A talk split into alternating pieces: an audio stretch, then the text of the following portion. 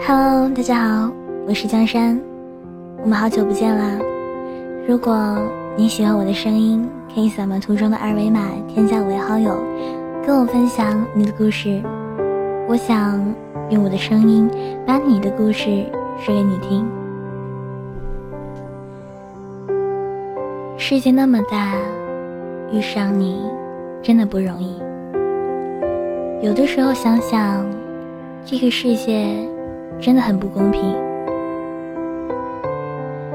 两个人要在一起，要双方同意了才算是在一起；而分开呢，只要一个人决意分开就可以了。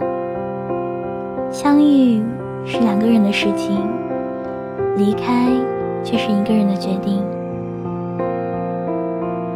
之前。有位听众跟我说，我们在一起的很不容易。那时我也犹豫了又犹豫，后来还是想先不顾一切的爱了再说。可最后呢，他还是那么干脆的说走就走了。明明先招惹我的人是他，最后放不下的却是我。让我感同身受的原因是。我有相似的经历。当初在一起的时候，顾虑太多，犹豫再三才同意在一起。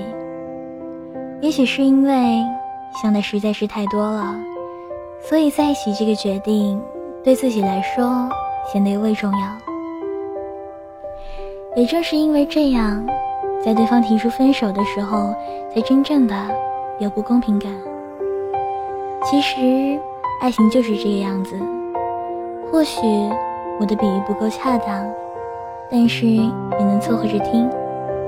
把爱情看作一只股票，运气好的时候，你能赚得盆满钵满；运气不好，你就满盘皆输。它是一场赌局，我从来都是这样觉得的。闺蜜。当时和前任在一起，也是犹豫再三。怕错过了是一辈子的遗憾，怕分手了失去一个难得的朋友。可再思虑的多，也抵不住爱情的诱惑。他们还是在一起了。和所有的爱情一样，开始的时候甜蜜万分，分开的时候无可奈何。男孩给闺蜜发短信说：“我们可能还是不合适，好像我们之间也失去了那种该有的感觉。你是个好女孩，我耽误你了，那我们就这样吧。”话说的很委婉，但意思都能看懂。我不喜欢你了，我们分手吧。闺蜜也懂。大概就是真的不喜欢了吧。一个要走的人留不住，那就让他走吧。闺蜜在凌晨的时候回复他：“好。”其实我知道，他已经很喜欢、很喜欢这个男孩了。